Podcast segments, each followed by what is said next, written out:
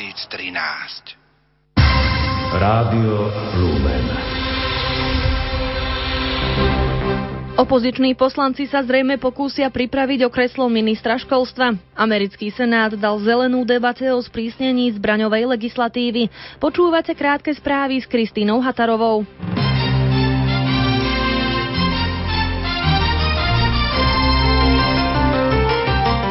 Opoziční poslanci sa zrejme pokúsia pripraviť o kreslo ministra školstva Dušana Čaploviča. O jeho odvolávaní sa hovorilo už po štrajku učiteľov koncom minulého roka. Tentokrát opozíciu nahneval jeho postup pri predkladaní správy o stave školstva, ktorú vzala vláda na vedomie a tiež jej obsah. Podľa Miroslava Beblavého z SDK UDS by mal minister odstúpiť sám. Ak tak neurobí, bude podľa vlastných slov presviečať kolegov, aby podpísali návrh na jeho odvolanie.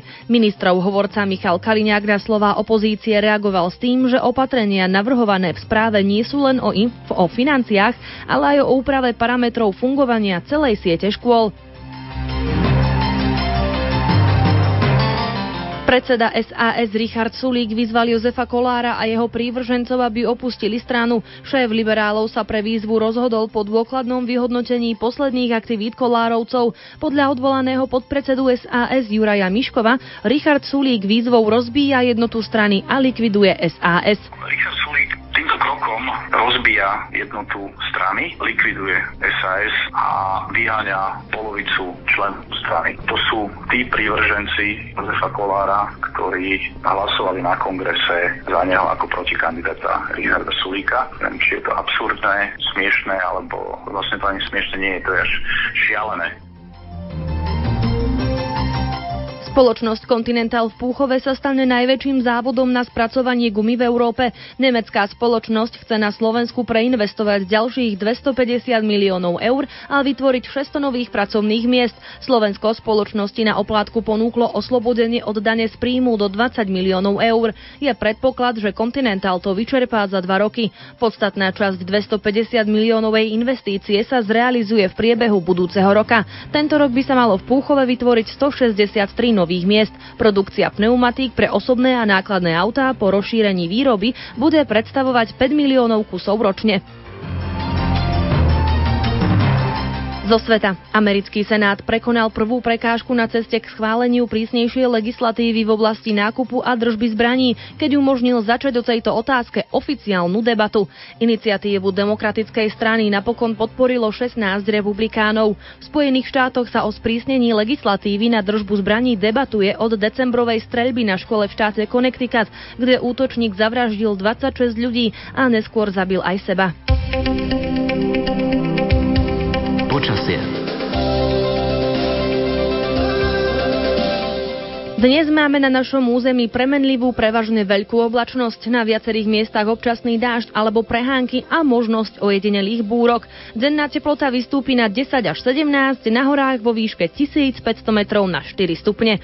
Fúkať má vietor južných smerov, popoludní na juhozápade prevažne západný vietor do 7 metrov za sekundu. Aktuálnu situáciu na cestách ponúka Stela Centrum dopravných informácií.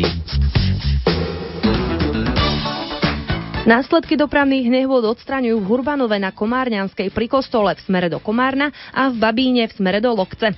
Cestné kontroly sa nachádzajú v Bratislave na Rožňavskej v smere do centra, v dvoroch nad Žitavou v oboch smeroch a na rýchlostnej ceste R1 pri Žarnovici v smere do Žiaru nad Hronom.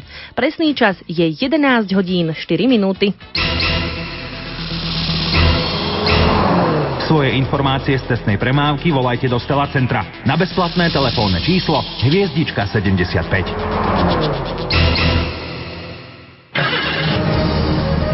K istotám prejazdu autom patrí aj poistenie auta. Ponúkame vám ho aj na našej stránke www.lumen.sk.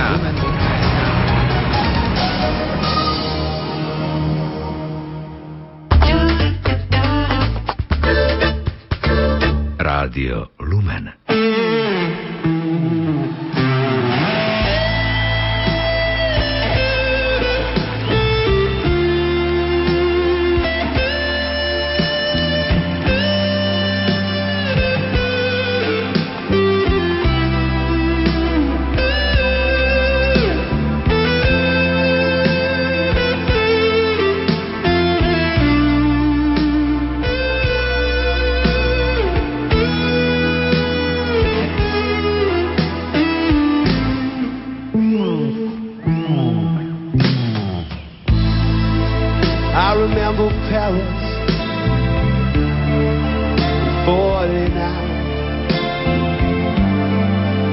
Champs-Élysées, Saint-Michel and old Beaujolais.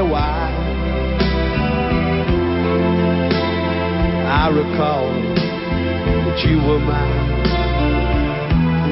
those Parisian days.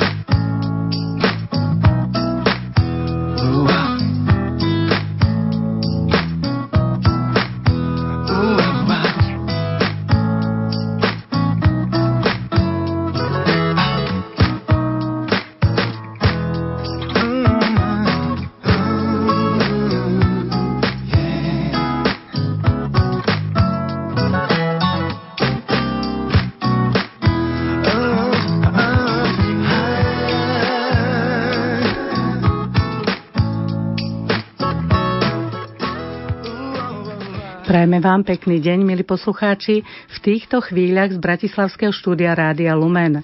Nasledujúcich 50 minút bude patriť novej relácii, ktorá má názov Kultúra života na Lumene. Budete ju môcť počúvať každý druhý piatok v mesiaci, v tomto čase, teda zhruba od 11.10 do 12. hodiny. Budú ju spolu moderovať Marek Michalčík a Anna Brilová.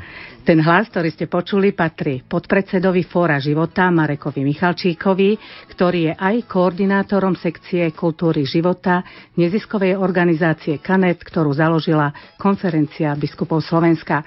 Ahoj Marek, ďakujem, že mi budeš pomáhať v moderovaní týchto relácií, ale v tej dnešnej budeš najmä hosťom, pretože iného hostia dnes nemáme, tak preto ťa dnes vítam ako hostia. Vítaj. Veľmi pekne ďakujem za privítanie. My sme sa dohodli na určitej štruktúre tejto relácie. Prvá časť sa bude volať mailáreň alebo e-mailáreň. V nej budeme odpovedať na otázky, ktoré nám pošlete vy, milí poslucháči, a to v priebehu mesiaca medzi jednotlivými reláciami. Tie maily môžete posielať už od dneska alebo už vôbec od tejto chvíle na adresu bratislava.lumen.sk ale pretože nám zatiaľ samozrejme neprišli žiadne, keďže je to pilotná prvá relácia, dnes výnimočne ja zastúpim poslucháčov a tu je už prvá otázka na teba, Marek. Prečo vznikla táto relácia? Pretože viem, že ten podnet prišiel od teba.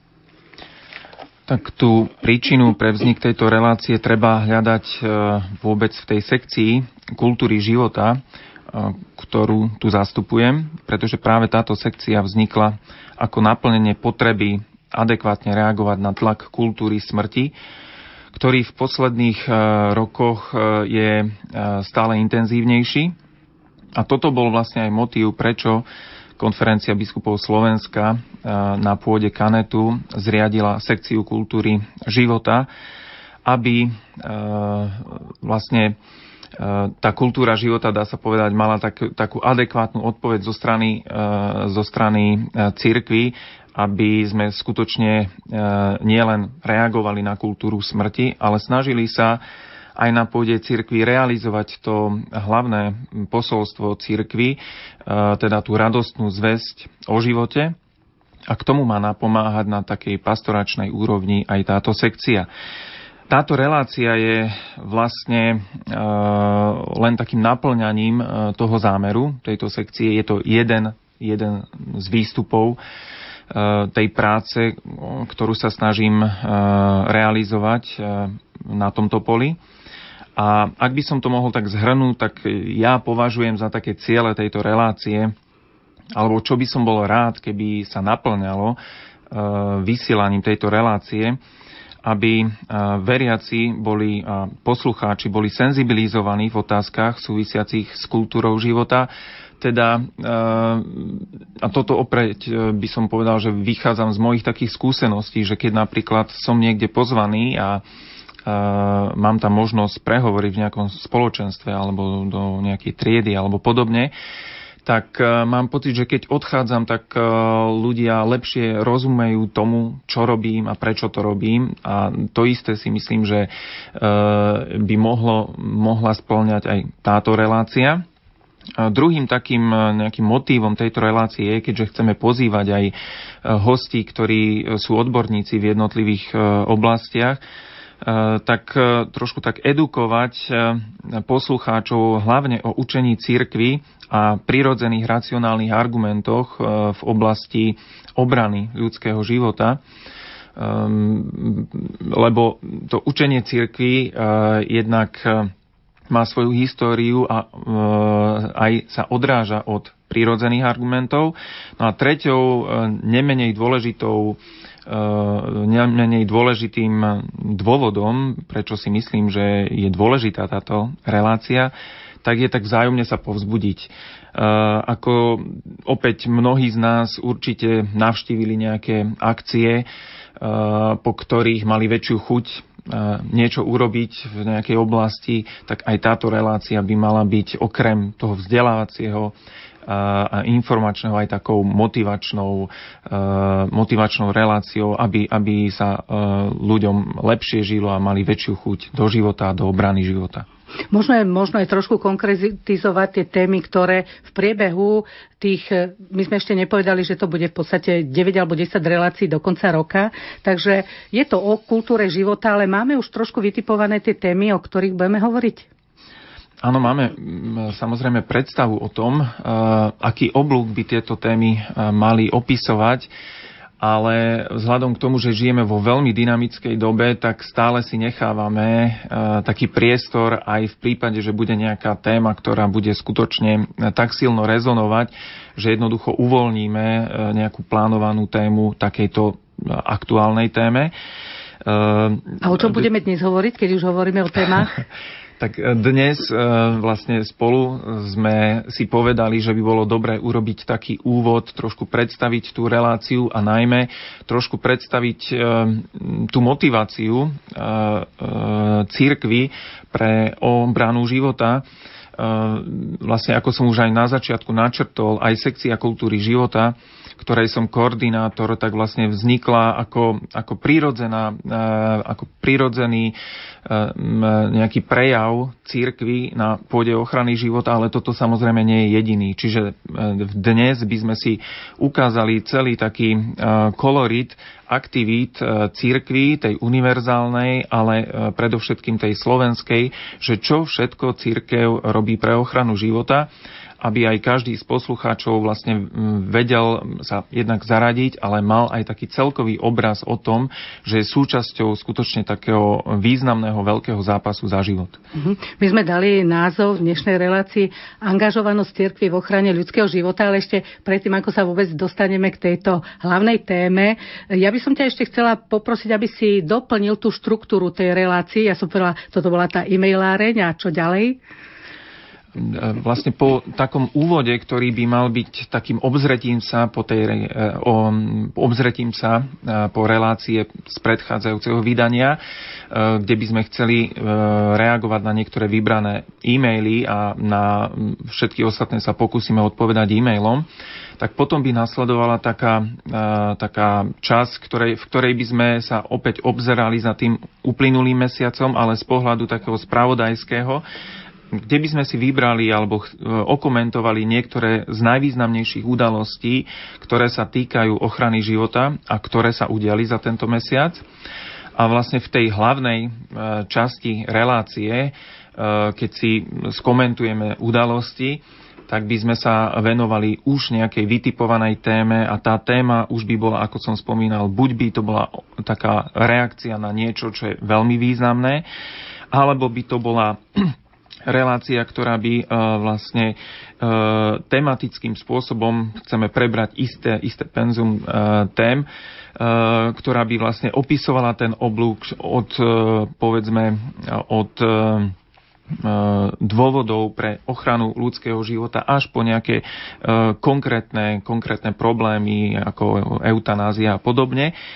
A takisto ale chceme vsunúť do tejto témy ľudí, ktorí, ktorí samozrejme tie témy predstavia, ale aj niektorí z nich sú skôr takého akademického rázu a niektorí sú skôr takého praktického rázu. Tak aj toto by sme chceli zachovať takým vyváženým spôsobom, aby sme e, neboli reláciou, ktorá je len nejaká akademická, ale ako som spomínal, aby tu vždy bol aj ten e, motivačný prvok, e, aby sme sa vzájomne mohli povzbudiť a inšpirovať, že skutočne každý z nás má možnosť chrániť ľudský život tam, kde je na svojom mieste a vo svojom prostredí.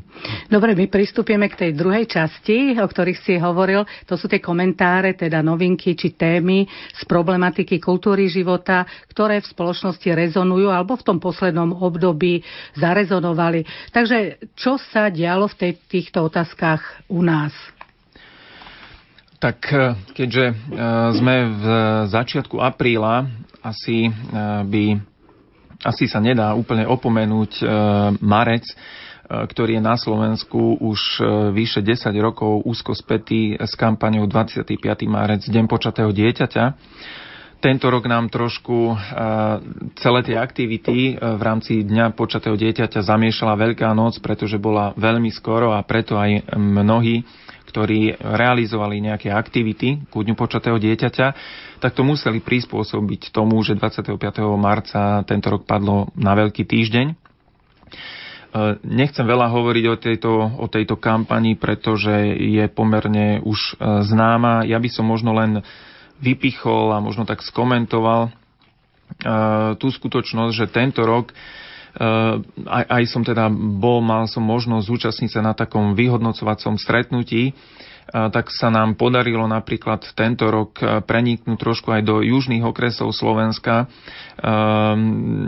Takisto vlastne aj už tento rok boli ale teraz nie pri dni počatého dieťaťa, ale pri sviečke za nenarodené deti sa nám podarilo vytlačiť aj letáčiky v maďarskom jazyku, takže aj v tomto chceme pokračovať a vlastne to pokrytie eh, celej kampane opäť sa rozšírilo. Eh, ďalší taký významný prvok, ktorý sa udial tento rok, tak po minuloročnom takom nultom pokuse o pochod za život, tak v Bratislave tento rok prebehol e, de facto taký prvý e, ročník e, pochodu za život, ktorý bol... A ešte... myslím, že nie len v Bratislave, ale aj v iných mestách, pokiaľ ti môžem do toho vstúpiť. Áno, áno, ale, ale ja vlastne chcem vyzdvihnúť najmä ten bratislavský, nie z toho dôvodu, že by inde neboli tie pochody, ale kvôli tomu, že vlastne tam ten kvalitatívny posun oproti minulému roku bol značný, takisto sme sa veľmi potešili, že napríklad tento rok prebehol e,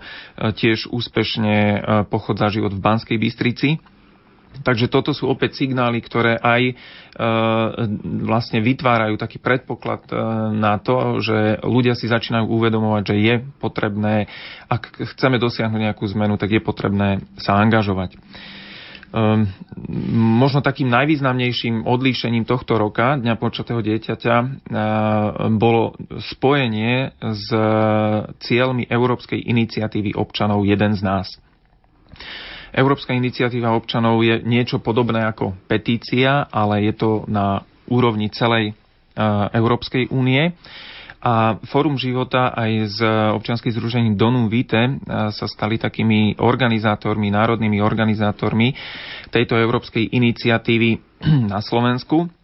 Ja som ako národný koordinátor mal možnosť sa zúčastniť na koordinačnom stretnutí v Bruseli, ktoré sa konalo 19. a 20. marca tohto roku na ktorom vlastne zástupcovia vyše 20 krajín z celej Európy odprezentovali, ako sa im darí zber podpisov e, na tej ich národnej úrovni a potom aj na takom spoločnom pracovnom obede tak sme sa zdieľali aj s problémami, prípadne s tým, čo funguje pri, pri podpisovaní tejto iniciatívy. Skúsme ešte povedať, o čom je vlastne konkrétne táto iniciatíva, aby vedeli posluchači, o čom hovoríme.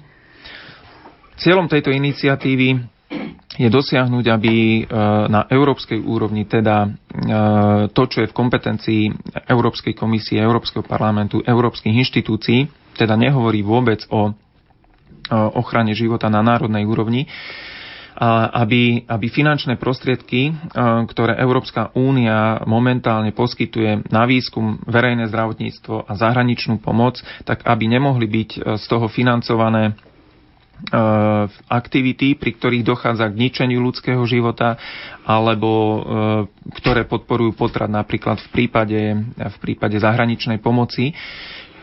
Čiže v prípade, že bude úspešná táto iniciatíva, tak Európska únia nebude financovať povedzme výskum na embriách vrátane tvorby chimér, ktorý v súčasnosti podporuje vo Veľkej Británii a bude to zastavené. Takisto nebude podporovať, e, nebude podporovať e, zahraničnú pomoc, ktorú poskytuje Európska únia do krajín Afriky a Ázie, v rámci ktorej je aj realizácia potratov.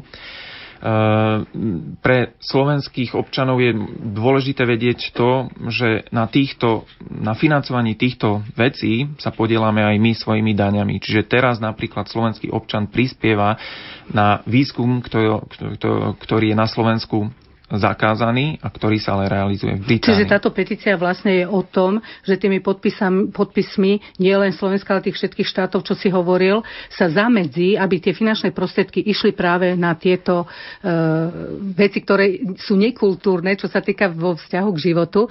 Takže skúsme teraz, aby si pokračoval, čo sa týka zbierania tých podpisov v jednotlivých krajinách, ako to funguje a ako to je u nás konkrétne a kde si môžu tieto petičné hárky ľudia nájsť alebo kde to môžu podpísať. Ja možno, aby som aj nezdržoval e, v rámci tejto relácie, aby som len odkázal na web stránky, e, na ktorej už e, sa dajú dohľadať informácie. Tými web stránkami je web stránka Fóra života, forumživota.sk a druhou je oneofus.eu, teda v angličtine jeden z nás. A možno len tak na doplnenie z toho stretnutia v Bruseli, tak jedna z takých, e, z takých e, dôležitých informácií bolo, že e, takmer v každých krajinách, kde sa úspešne realizujú tieto podpisy, tak istou mierou a v mnohých aj významnou mierou k tomu prispela aj katolícka církev práve podporou tejto iniciatívy, ktorá, ktorá potom sa ukáže práve pri tom počte podpisov. Na Slovensku treba, je potrebné koľko podpisov? Na Slovensku my potrebujeme 9750 podpisov, momentálne sme niekde na úrovni asi 6000 Takže eh, ak ešte niekto nepodpísal, tak toto je ten ideálny eh, čas eh, do konca apríla, aby tak urobil. Dá sa, dá sa vlastne podpísať aj elektronicky a dá sa podpísať aj fyzicky. A fyzicky kde? Pretože určite mnohí posluchači nemajú maily, nemajú internet, najmä tí starší. Tieto hárky sa distribujú e, cez e, našich aktivistov. E, niekde sa dá zbierať napríklad aj v rámci farnosti. Tieto hárky boli napríklad aj súčasťou časopisu Fora života Spravodajca Fora života, takže sú rôzne rozdistribuované a dajú sa stiahnuť aj na tých uvedených web stránkach. Zrejme by mohli informovať aj možno pomôcť im kňazi vo farnostiach však? Áno, áno. Takže aby vedeli najmä tí, ktorí sú ano, starší. Všetci otcovia sa... biskupy e, boli o tomto informovaní, viacerí z nich vlastne aj odpísali. Takže e, a, ako som už spomínal, aj v iných európskych krajinách, e, tak tá angažovanosť katolíckej cirkvi je vlastne všade takmer, mm, takmer istá, by som povedal. No o tom budeme ešte hovoriť. Ja by som sa ťa ešte v tejto rubrike chcela spýtať, že či ešte čo sa týka nejakých tých svetových e, vecí, alebo e, okrem tejto, ktoré si spomínal na e, úrovni teda, pardon, Európskej únii, ešte sú nejaké také zaujímavé veci, ktoré by sa dali spomenúť.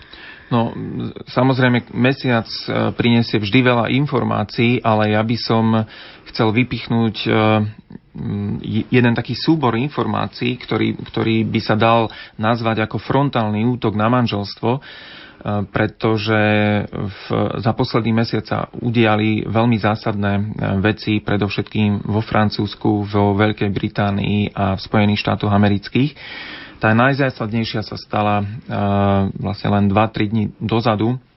Definitívne uh, francúzsky senát potvrdil legislatívu, ktorá uh, redefinuje manželstvo na spoločenstvo dvoch dospelých osôb. Zo zákona sa vytratia pojmy matka, otec, budú nahradené pojmami rodič 1, rodič 2 a týmto je vlastne e, týmto redefinovaním manželstva samozrejme celkom logicky je sprístupnená aj adopcia detí homosexuálom. E, táto e, preto hovorím o frontálnom útoku na manželstvo, pretože keď sa pozrieme na mapu sveta, tak skutočne už sa to javí ako, ako organizovaná a cieľavedomá aktivita, na zrušenie e, toho e, pohľadu na manželstvo, ktorý, ktorý e, je, vychádza vlastne z prírodzeného rozdielu pohlaví a ktorý historicky tu prežíva niekoľko tisíc ročí. Čiže v tomto je to skutočne možno ešte väčšia revolúcia ako, ako potratové zákony pretože... Väčšia vlastne, katastrofa.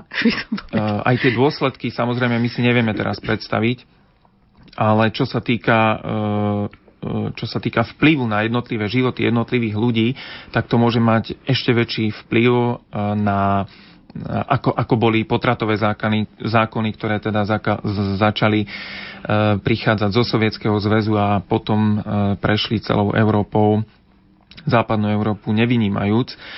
Čiže toto je podľa mňa e, správa mesiaca a bohužiaľ teda nie, nie je dobrá. E, čo sa týka Veľkej Británie, tak tam e, ešte má o tom e, vlastne rozhodovať Horná komora parlamentu ale nepredpokladá sa, že by to neprešlo a v Spojených štátoch sa na ústavnom súde začali riešiť dva prípady, ktoré opäť môžu približne v júni vyústiť do zásadného rozhodnutia Ústavného súdu Spojených štátov amerických Samozrejme nevieme ešte ten verdikt, ale ten tlak zo strany povedzme aj amerického prezidenta je enormný.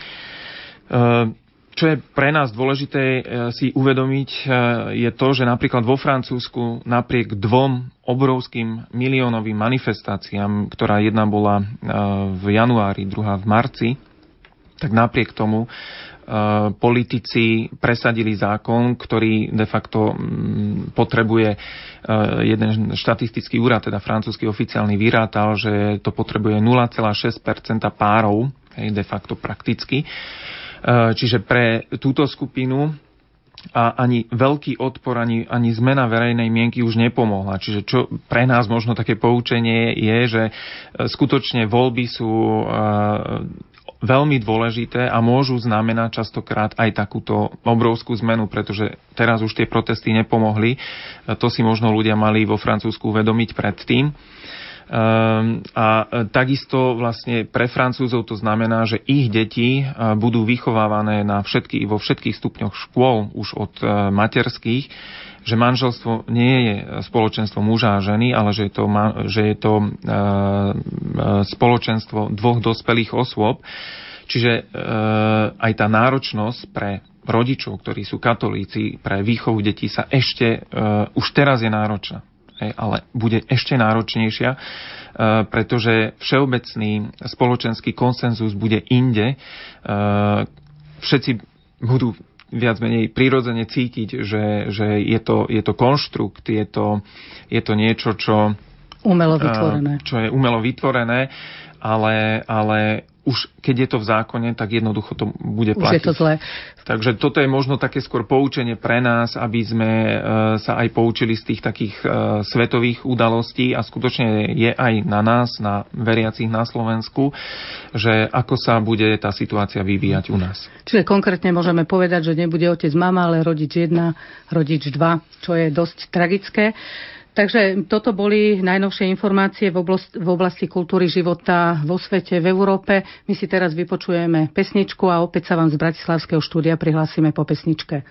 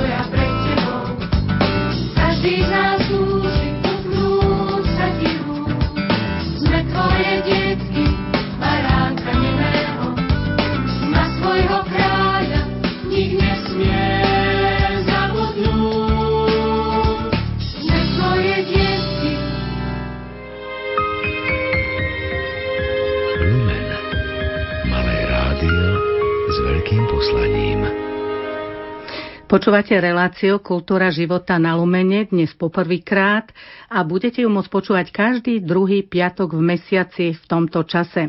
Dnešnou témou je angažovanosť cirkvi v ochrane ľudského života, ako sme vám to už pred pesničkou povedali. O angažovanosti v cirkvi môžeme hovoriť vo viacerých rovinách. Marek Vakých. Tak samozrejme táto téma je veľmi široká, ale pre také zjednodušenie ja som sa pokúsil e, formulovať také štyri hlavné oblasti alebo e, také štyri pohľady. E, myslím si, že samozrejme nedá sa inak ako začať takouto vieroučnou oblasťou, teda tým, čo církev už od čias apoštolov vyznáva, pretože to je zdroj akejkoľvek aktivity Druhou takou oblasťou je organizačná, teda už aj počas histórie tie štruktúry cirkvy sa e, menili, prispôsobovali dobe a aj e, e, vlastne vytvára e, vo svojich etapách církev e, isté e, také organizačné zabezpečenia e, svojej činnosti, takže to je taká druhá oblasť. Treťou oblasťou je, ak sa pozeráme na, takým nadhľadom na církev, tak samozrejme církev netvorí len hierarchia. Církev to nie je len hierarchia, ale to, to je aj taká spontánna angažovanosť veriacich a príslušníkov církvy, prípadne, e, prípadne e, takej vzájomnej kooperácie kňazov a e, lajkov. Takže toto je taká pastoračná úroveň. No a ja by som chcel ešte spomenúť jednu úroveň a to je osobná úroveň, pretože ak e, niekto o sebe vyhlasuje, že je e, kresťan katolík, e, tak vlastne aj on by mal byť obrazom Krista, on by mal byť ako keby nositeľom tých myšlienok církvy, čiže aj na tej vnímam teda ako dôležitú aj takú osobnú oblasť v tejto angažovanosti. Takže poďme si ich, e, tieto oblasti, o ktorých si hovoril, rozobrať, rozmeniť na drobné. E, spomínal si e, rovinu vieroučnú, takže čo všetko do toho patrí, kde všade nájdeme informácie o ochrane ľudského života na tejto rovine?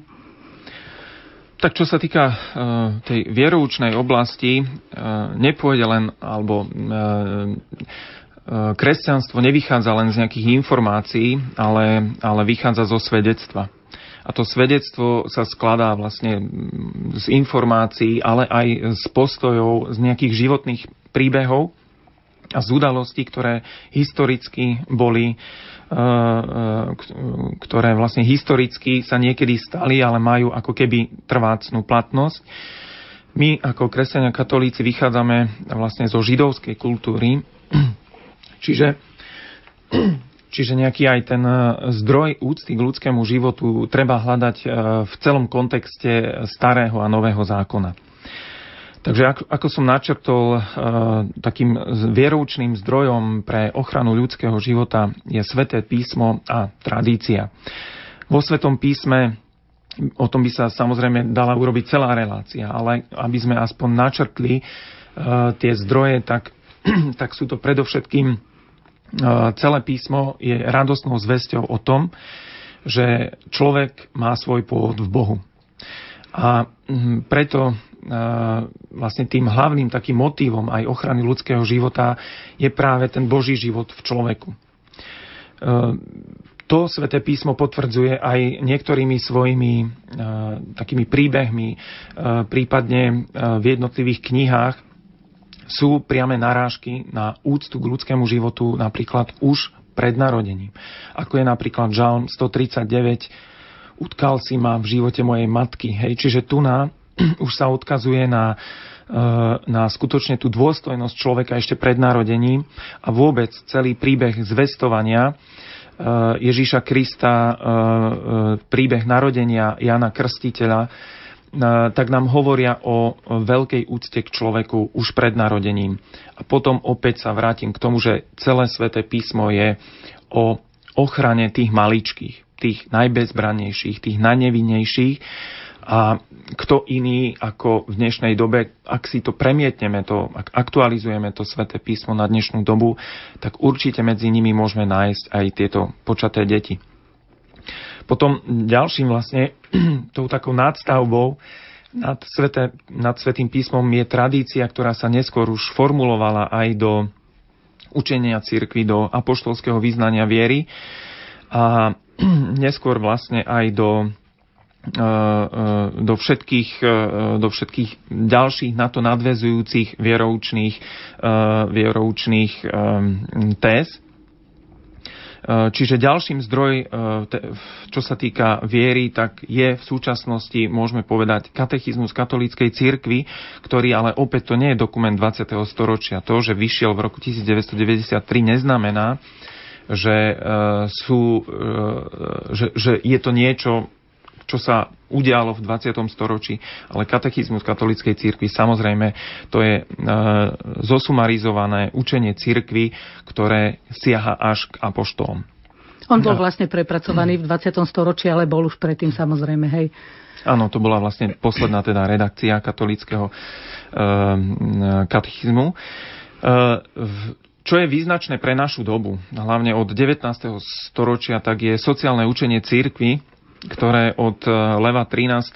vlastne až po súčasných pápežov tak rozvinulo takú, taký špecifický pohľad na človeka práve v kontexte tejto modernej doby. A toto je opäť e, v súčasnosti veľký taký zdroj, e, e, zdroj istoty a e, zdroj e, múdrosti katolíckej cirkvi v oblasti ochrany ľudského života. Môžem, áno, nech sa páči. No a vlastne dá sa povedať, že ak, ak e, aj pre poslucháčov e, určite väčšina z nich vie, že takým stožiarom v posledných, e, v posledných rokoch, čo sa týka učenia církvy o ochrane života, je encyklika Jana Pavla II. Evangelium Vitae, kde by som možno upozornil alebo upriamil pozornosť aj poslucháčov na to, že svätý otec Jan Pavol II nazval túto encykliku e, slovami, alebo slovom, ktoré je nám veľmi blízke, teda slovom evanelium, e, čo znamená hlásanie radostnej zvesti. Čiže aj týmto sa snažil ako keby aktualizovať to pôvodné evanielium, ktoré hlásali apoštoli do súčasnej doby. Čiže aj toto je dôležité, už len ten názov encykliky. Evanielium života vlastne. Áno, po slovensky evanielium života Eh, tak eh, ukazuje eh, alebo potvrdzuje to učenie cirkvy o ochrane ľudského života. Ty si spomínal ďalšiu oblasť, a to organizačno-pastoračnú, takže kde môžeme hovoriť o ochrane života v tejto oblasti organizačno-pastoračnej? Mm, církev ako božsko-ľudská inštitúcia samozrejme musí pre e, svoju činnosť používať nejaké orgány, tak ako človek používa nejaké ruky, hlavu, tak aj církev má takýmito rukami e, sú e, rôzne organizácie, ktoré zaklada. Na, na pôde univerzálnej církvy v oblasti ochrany života, e, tak sú to predovšetkým Pápežská akadémia pre život, e, takisto e, Pápežská rada pre rodinu a v posledných rokoch aj rada pre novú evangelizáciu, pretože tá téma ochrany života sa úzko súvisí aj s novou evangelizáciou. Ehm, na, podobne napríklad aj na slovenskej úrovni existuje takéto, e, takéto ehm, zoskupenie alebo áno, no, takáto, komisie. Áno, tak, takýto mechanizmus, ktorý vlastne v tej, na tej organizačnej uh, stránke vytvára predpoklady na to, aby církev mohla reagovať na, na situáciu. Takými najdôležitejšími sú opäť Rada pre rodinu, Rada pre mládež a bioetická subkomisia Teologickej komisie Konferencie biskupov Slovenska. Čiže toto sú tiež vlastne vytvorené také také rady, ktoré sa špecializujú na tieto, na tieto otázky. A poslednou, tak, poslednou takouto nejakou rukou na Slovensku, tak je práve tá sekcia kultúry života, ktorú koordinujem, čiže to je tiež um, ako keby uh, vytvorený, vytvorený priestor na to, aby sa církev konkrétne zaoberala týmito otázkami. Čím sa konkrétne možno práve v tejto poslednej oblasti, čo si hovoril v tej subkomisii, ktorú ty vedieš, zaoberáte? Mm, ja by som možno zodpovedal túto otázku takým rozlíšením bioetickej subkomisie a sekcie kultúry života, pretože bioetická subkomisia tu, tátu už funguje od e, roku 93, vlastne od vzniku Slovenskej republiky, keď sa konštituovala e, nová biskupská konferencia, tak už vtedy vlastne zaznievali úvahy a mám pocit, že vznikla v, e, roku 95, už bola konštituovaná teda a táto e, vlastne združuje expertov na rôzne oblasti, ktoré sa týkajú bioetiky, pretože bioetika je nadodborová e, disciplína. E, čiže bioetická subkomisia združuje odborníkov z rôznych oblastí, ktorí sa snažia pripravať odborné stanoviska a usmernenia a potom cez predsedu bioetickej subkomisie, dlhoročným predsedom bol uh, otec uh, biskup Tondra, momentálne je predsedom tejto komisie otec biskup Sečka, tak vlastne vydáva vyhlásenia, ktoré sú takými zásadnými usmerneniami. Uh, naopak, sekcia kultúry života, tak tá je skôr určená do pastorácie. Teda už rozmieňať ako keby nádrobné alebo snažiť sa hľadať také aktivity, ktoré, ktoré v pastorácii by boli užitočné. Jednou z nich je napríklad táto relácia. E, ďalším takým ovocím tejto sekcie, e, takým prvým ovocím bolo e, založenie, založenie takého, tej série denných svetých homší za kultúru života, ktorá sa začala 1. januára z Píšskej diecéze a momentálne sa denne slúžia sväté omše v Trnavskej diecéze. A možno už teraz by som, by som povedal ako ďalšou e, takou aktivitou tejto sekcie, e, tak bude Národný pochod za život, ktorý sa uskutoční 22. septembra 2013 v Košiciach. E, čiže vidíte, že aj aj e, vlastne, keď si po, pozrieme tie aktivity bioetickej subkomisie, medzi ktorými sú predovšetkým vyhlásenia, rokovania s predstaviteľmi štátu a organizovanie konferencií, tak e, táto sekcia má skôr také také, eh, taký záber smerom do farnosti, k veriacím, eh, na takú mobilizáciu a, a usmernenie alebo takú edukáciu. Toto, čo si spomínal, je v podstate viac menej zastrešované cirkevnou hierarchiou, či už jak si išiel z hora až od Ríma, aby sme sa pozreli až domov, ale do cirkvi patria aj ľudia. Čiže skúsme sa teraz zamyslieť nad angažovanosťou lajkov, veriacich a, a bežných bežných ľudí. Áno, samozrejme aj e, svätý Otec, aj biskupy sú ľudia, aj kňazi sú ľudia, ale viem, že uh, ale si vieš, myslela, na ktorých myslím, áno, hej. viem, že si na myslela nás bežných. na nás bežných uh, ľudí, uh, ktorí, uh, ktorí uh, mnohí teda na Slovensku, myslím si, že aj tak mám trošku prehľad aj o európskych krajinách a myslím si, že na Slovensku hnutie za život uh, je e, veľmi aktívne a v porovnaní s inými krajinami, e, tak tá situácia na Slovensku e, je pomerne dobrá. Toto je, toto je situácia, podľa mňa, ktorú treba využiť a na čo môžeme byť aj hrdí. Na druhej strane treba na rovinu povedať, že tá situácia nie je dobrá a aj čo sa týka angažovanosti lajkov, aj čo sa týka napríklad spolupráce lajk-kňaz, takže je tam čo zlepšovať. Um, ale ako som spomínal, um, napríklad mnohé aktivity, ktoré teraz už sa nám zdajú ako, ako samozrejme, napríklad kampaň k 25.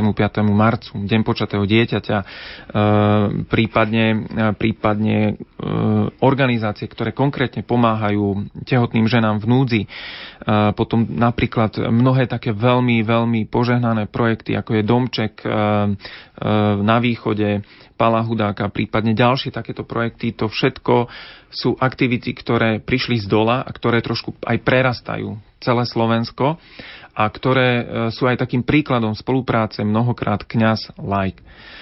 Uh, tu je vidieť, že skutočne církev uh, je otvorená a pre církev sú veľmi dôležité aj tieto spontánne aktivity, ktoré prichádzajú od ľudí. Aj, aj keď si zoberieme v vlastne púte na putnické miesta, tak to je záležitosť lajkov. To, tento kult púti, to je niečo, čo e, vlastne priniesli do cirkvi jednoduchí ľudia, ktorí prišli orodovať e, za seba, e, za svoje potreby, ale aj za svoje spoločenstvo na nejaké putné miesta, najčastejšie k Matke Božej, tak aj teraz v súčasnosti vznikajú e, napríklad ďalšie veci, ako, ako sú, ako sú pobožnosti, e, duchovná adopcia počatého dieťaťa. E, poznáme niekoľko krížových ciest e, s úmyslom za počaté deti. Čiže toto je celá veľká oblasť takého hnutia za život, v ktorom je aj církev, myslím si, že veľmi aktívna a aj, aj teraz mám na mysli aj hierarchiu, pretože mnohé z projektov či už zoberieme napríklad z tých posledných, tak uh, tú iniciatívu jeden z nás uh, a, Tam sa a ďalšie. vlastne môžu angažovať každý jeden tým ano, podpisom, alebo nakoniec na ten pochod. Ale zaznieva, hej. myslím si, že na Slovensku aj, aj vlastne vieme zmapovať, máme zmapované, že zaznieva podpora z oficiálnych miest církvy mnohým laickým aktivitám. Áno, e, v tejto prvej relácii ešte máme pár minút, ja by som si dovolila ti dať ešte takú trošku osobnú otázku, pretože táto prvá relácia je k tomu, ako stvorená. Ako si sa ty dostal k tejto práci a prečo to robíš? Máš na to také 3-4 minútky. Možno by to bola aj odpoveď na tú poslednú oblasť, ktorú som vtedy menoval, a to je tá osobná, pretože skutočne ochrana ľudského života e, začína v každom z nás, v jeho vnútri. E, potom sa rozširuje do rodiny a e, po tých 17 rokoch, čo sa venuje tejto problematike, Eh, tak mám takú skúsenosť s ľuďmi, ktorých táto téma zasiahne, že, že vždy to presahuje ešte aj potom ďalej. Že do spoločenstva a prípadne aj také zapájanie sa do celoslovenských eh, aktivít, do podpisových aktivít, tak je pre ľudí, ktorí sú vo svojom osobnom živote skutočne takými obráncami viery, tak je celkom prírodzená. Ja som sa k tejto problematike dostal vlastne v mladom veku, keď som premýšľal, že čo so životom. 18. Pretože nie, mal som asi 21 rokov, pretože ja som ako, ako mladý človek bol už taký angažovaný v mládežnických hnutiach medzi spoločenstvami mladých a keď som zostarol, tak som cítil, že už, už teda... Tak to tí... si prehnal, ešte nie si starý. Ale už sa mi zdalo, že e, tí stredoškoláci sú aké, aké si deti, sa mi, mi pripadali. Tak som si povedal, že treba robiť aj niečo serióznejšie, ako, ako sa venovať mládeži. No a vtedy uh, uh, som chcel robiť niečo, čo je veľmi dôležité. Dokonca som to formuloval tak, že niečo, čo je najdôležitejšie na svete. A v tom čase takého skúmania, že čo je najdôležitejšie na svete, tak ma skutočne veľmi silno zasiahla táto myšlienka. A napriek tomu, že teraz s odstupom času už trošku aj e, by som povedal, že tak triezvejšie alebo s väčším nadhľadom sa pozerám vôbec na celý komplex ľudského života, ale mám pocit, že stále sa mi potvrdzuje, že že e, tá oblasť ochrany ľudského života, pretože my tu na, ak sme katolíci, hovoríme nielen o ochrane toho, toho dočasného ľudského života, ale, ale vlastne hovoríme aj o väčšnom živote, tak je to to najdôležitejšie na svete. A e, vlastne pekne sa mi to aj tak doplňa e, s tým, čo čo prežívam ako, ako manžel, ako otec, s tým, čo prežívam vlastne v práci. A ja som si ani nevedel predstaviť, že by som sa v tomto mohol profesionálne nejako angažovať. Ale aj, aj tu nám chcem poďakovať Pánu Bohu, že, že na Slovensku usmerňuje mnohých ľudí pre túto misiu, pre túto službu. A e, že, že to prerastá vlastne tú spoločnosť a dá sa povedať, že sa tie moje predstavy, ktoré som mal ako vysokoškolák, naplnili a v, vo viacerých oblastiach aj prečili moje očakávania. Ďakujem pekne aj za toto tvoje svedectvo. Milí poslucháči, pomaly sa dostávame ku koncu dnešnej relácie, ktorá je zameraná na ochranu života, teda kultúru života. V týchto reláciách budeme rozoberať rôzne zaujímavé témy, ako sme vám už spomenuli a bude to každý druhý piatok v mesiaci od 11.10 zhruba približne tých 10 minút po 11. hodine do 12. hodiny. Ak vás niečo zaujalo na dnešnom rozprávaní alebo máte nejaké otázky z oblasti ochrany, ochrany ľudského života či kultúry života, napíšte nám na e-mailovú adresu bratislava zavináč lumen lumen.sk alebo môžete písať aj listom na adresu Rádio Lumen, Spojená škola svätého Františka, Karloveska 32 841 04 Bratislava. 2. májový piatok, teda 10. mája, budeme hovoriť na tému Prirodzený zákon a ľudské práva. Ďakujem koordinátorovi sekcie kultúry života neziskovej organizácie Kanet a podpredsedovi Fóra života Marekovi Michalčíkovi za jeho rozprávanie a stretneme sa Marek opäť spolu o mesiac. Maj sa pekne zatiaľ. Teším sa, ďakujem pekne a prajem poslucháčom príjemný víkend. Hudbu do dnešnej relácie vybrala Diana Rauchová, za mixažným pultom bol Matúš Brila. Požehnaný deň za všetkých od mikrofónu žela Anna Brilová. thank you